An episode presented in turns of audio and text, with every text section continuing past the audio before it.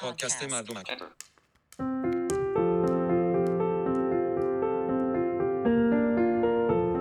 درود و وقت بخیر خدمت همه شما. من سعید میرزازاده هستم و این اپیزود دو از پادکست مردمک هست. پادکستی درباره نابینایی و کمبینایی.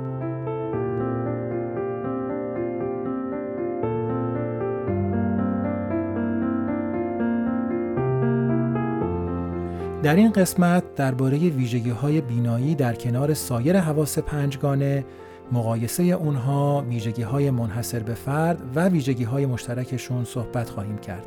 مطالب این اپیزود از این نظر مهمه که پایه و اساس شناخت ما از حواس پنجگانه از نظر کاربرد و چگونگی دریافت اطلاعات از اطرافمون و کانال های ارتباطی با محیط پیرامونمون رو به طور اجمالی معرفی می‌کنه و همینطور زمینه درک بسیاری مسائل مربوط به نابینایی و کمبینایی علل خصوص درباره تعامل با جهان پیرامونمون رو فراهم می‌کنه. پس ضمن خوش آمدگویی از شما دعوت می‌کنم تا پایان این اپیزود منو همراهی کنید.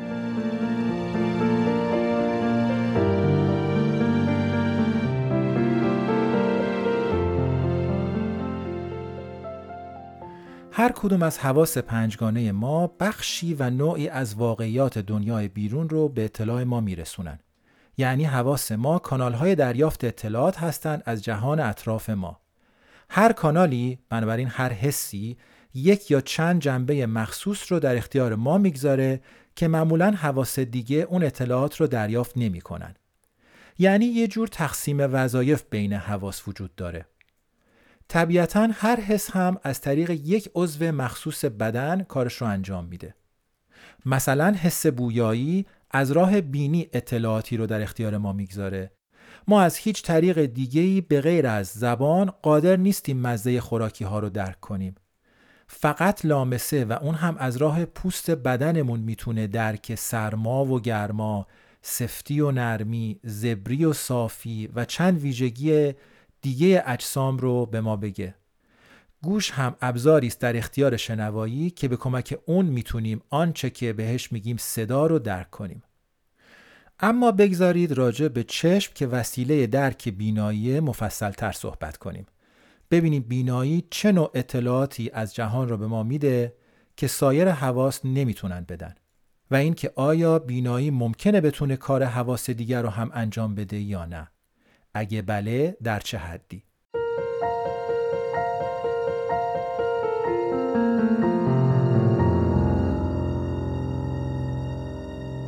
مجموعه انواع جنبه هایی که بینایی می‌تونه درک کنه و به مغز مخابره کنه اون رو تبدیل کرده به یک حس بسیار کارآمد. این به این معنی نیست که سایر حواس کارآمد نیستند بلکه به این معنیه که بینایی به خاطر توانمندیهاش می‌تونه مقدار اطلاعات وسیعی رو از محیط نسبت به سایر حواس به ما بده. حالا چطوری؟ اگه بخوایم خیلی خلاصه و به صورت بسیار ساده و پیش پا افتاده بگیم بینایی سه تا کار عمده می‌کنه که بقیه حواس نمی‌تونن بکنن یک نور رو درک می‌کنه دو رنگ ها رو درک می‌کنه و سه اجسام و موجودات رو از راه دور بسته به اندازه و فاصله تشخیص میده که همین آخری خودش یک امکان بزرگه. امکان بزرگی که بینایی به ما میده اینه که به ما از محیط اطرافمون تصویر میده. می‌دونیم که برای انسان داشتن تصویر از محیط اطراف بسیار مهمه و انجام امور رو از ابعاد مختلف بسیار تسهیل می‌کنه. ما در وهله اول به دنبال این هستیم که از جسممون مراقبت کنیم و خطر و هر آنچه که جانمون رو تهدید می‌کنه رو بشناسیم و ازش دور بشیم.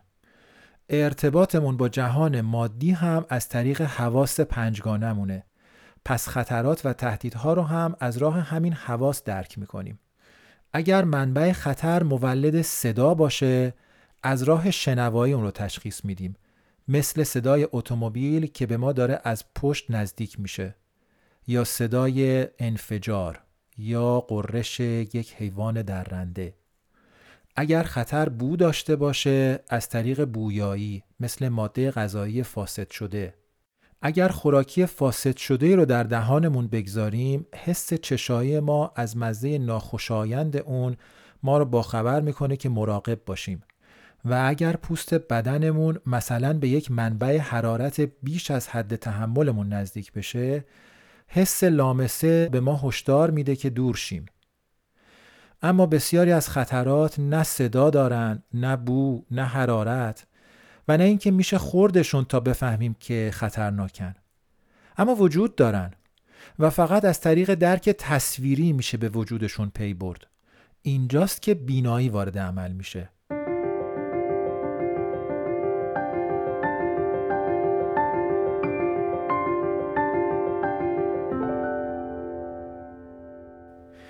بینایی می‌تونه فضای وسیع مقابل انسان رو با حدی از جزئیات اون به مغز مخابره کنه.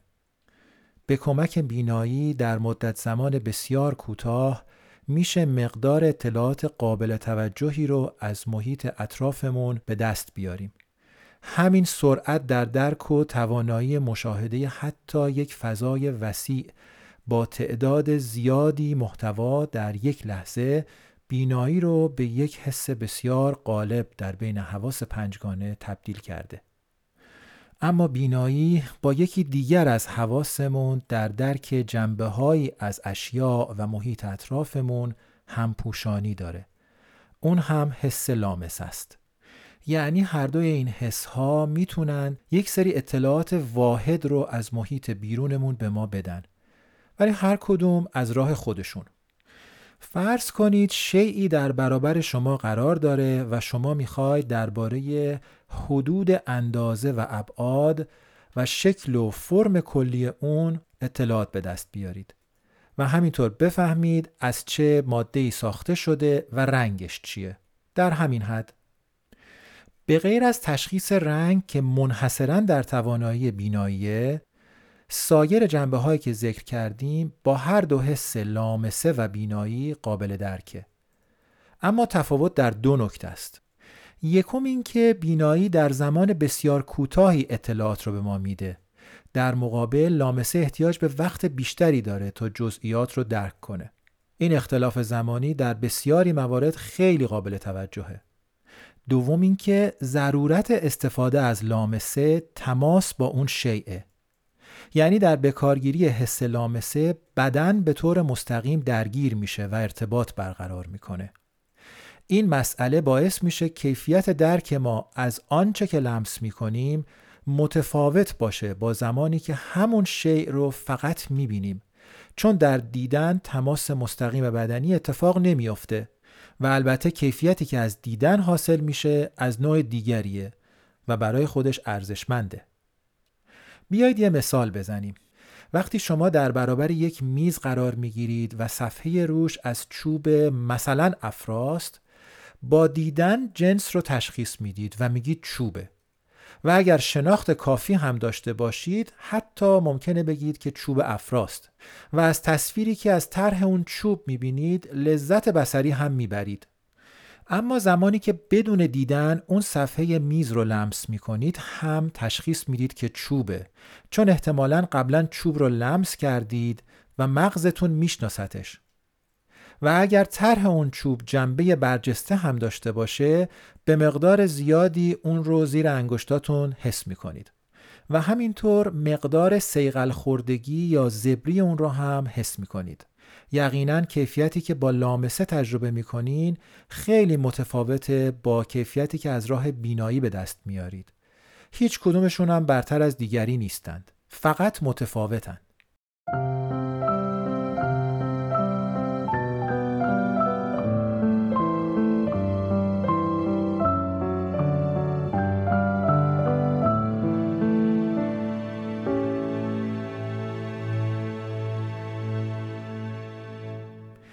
اگر کمی در های روزانه خودمون دقت کنیم متوجه میشیم که بسیاری از داده هایی که از محیط اطرافمون لازم داریم و از طریق چشم دریافت می‌کنیم از راه لامسه هم دریافت میشن. اما به همون دلیل سرعت در دریافت و انتقال اطلاعات به مغز هست که ناخداگاه وظیفه اصلی رو سپردیم به بینایی. در نتیجه بهش بسیار متکی شدیم. این امر موجب شده که اولا سرعت انجام کارها بالا بره در مقایسه با زمانی که بخوایم از لامسه استفاده کنیم و ثانیا در نبود امکان استفاده از حس بینایی مثلا وقتی جایی نور نیست ناکارآمد بشیم و کار چندانی ازمون بر نیاد. از طرف دیگه این واقعیت را نمیشه فراموش کرد که علاوه بر مسئله سرعت عمل درک بسیاری چیزها در بعضی موقعیتها از طریق لامسه علا رقم این که روی کاغذ ممکنه در عمل امکان ناپذیره یا بیفایده است و یا حتی در برخی مواقع خطرناکه. مثال های زیادی در این رابطه میشه زد. یکیش این که فرض کنید قصد دارید برید از برج شهیاد در تهران همون برجی که بعد از انقلاب 57 بهش گفتن آزادی بازدید کنید. برج شهیاد یک ساز است و قابل لمسه. همه جاش هم قابل لمسه. اما واقعا ممکنه همه جای این برج رو لمس کنیم تا درکی از طرح اون داشته باشیم؟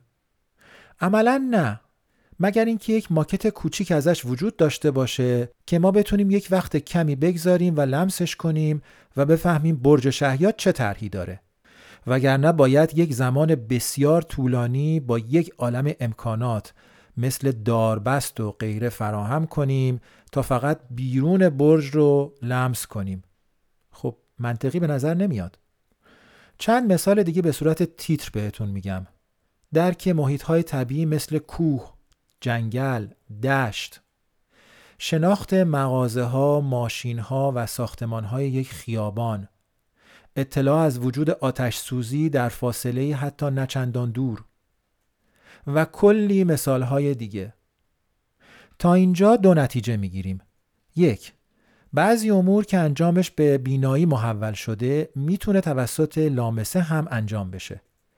دو بعضی امور فقط با دیدن ممکنه. و هیچ حس دیگه ای اون کار رو نمی‌کنه.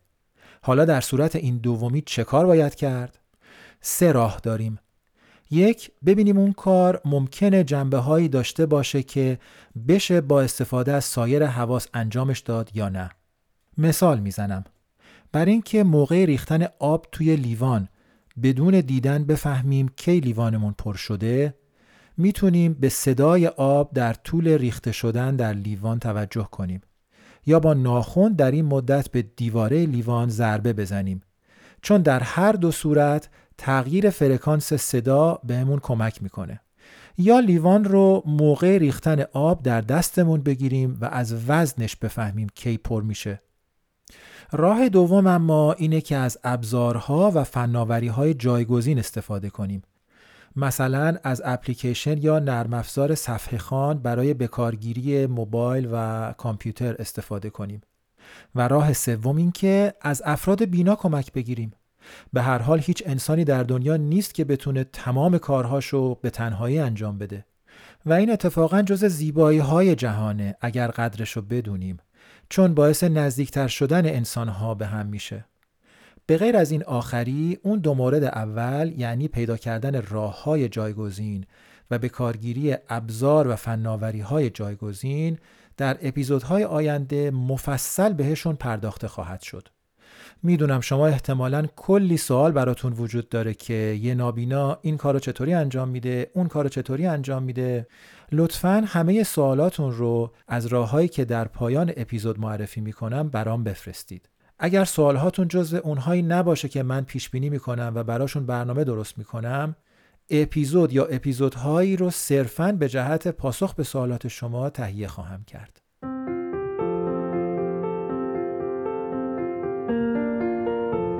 خب دوستان گرامی این بود اپیزود دو از پادکست مردمک امیدوارم مطالبی که راجع بهشون صحبت کردیم براتون جالب و مفید بوده باشه اگر چنین بود ممنون خواهم شد اون رو با دیگران هم به اشتراک بگذارید. اما نظرها و سوالهاتون رو از طریق قسمت کامنت های صفحه پادکست و همینطور اینستاگرام و کانال تلگرام این پادکست هم می‌تونید برای من بفرستید. به نشانی مردمک underline پادکست M A R D O M A K underline P O D C A S T. از همراهیتون تا پایان بسیار سپاس گذارم.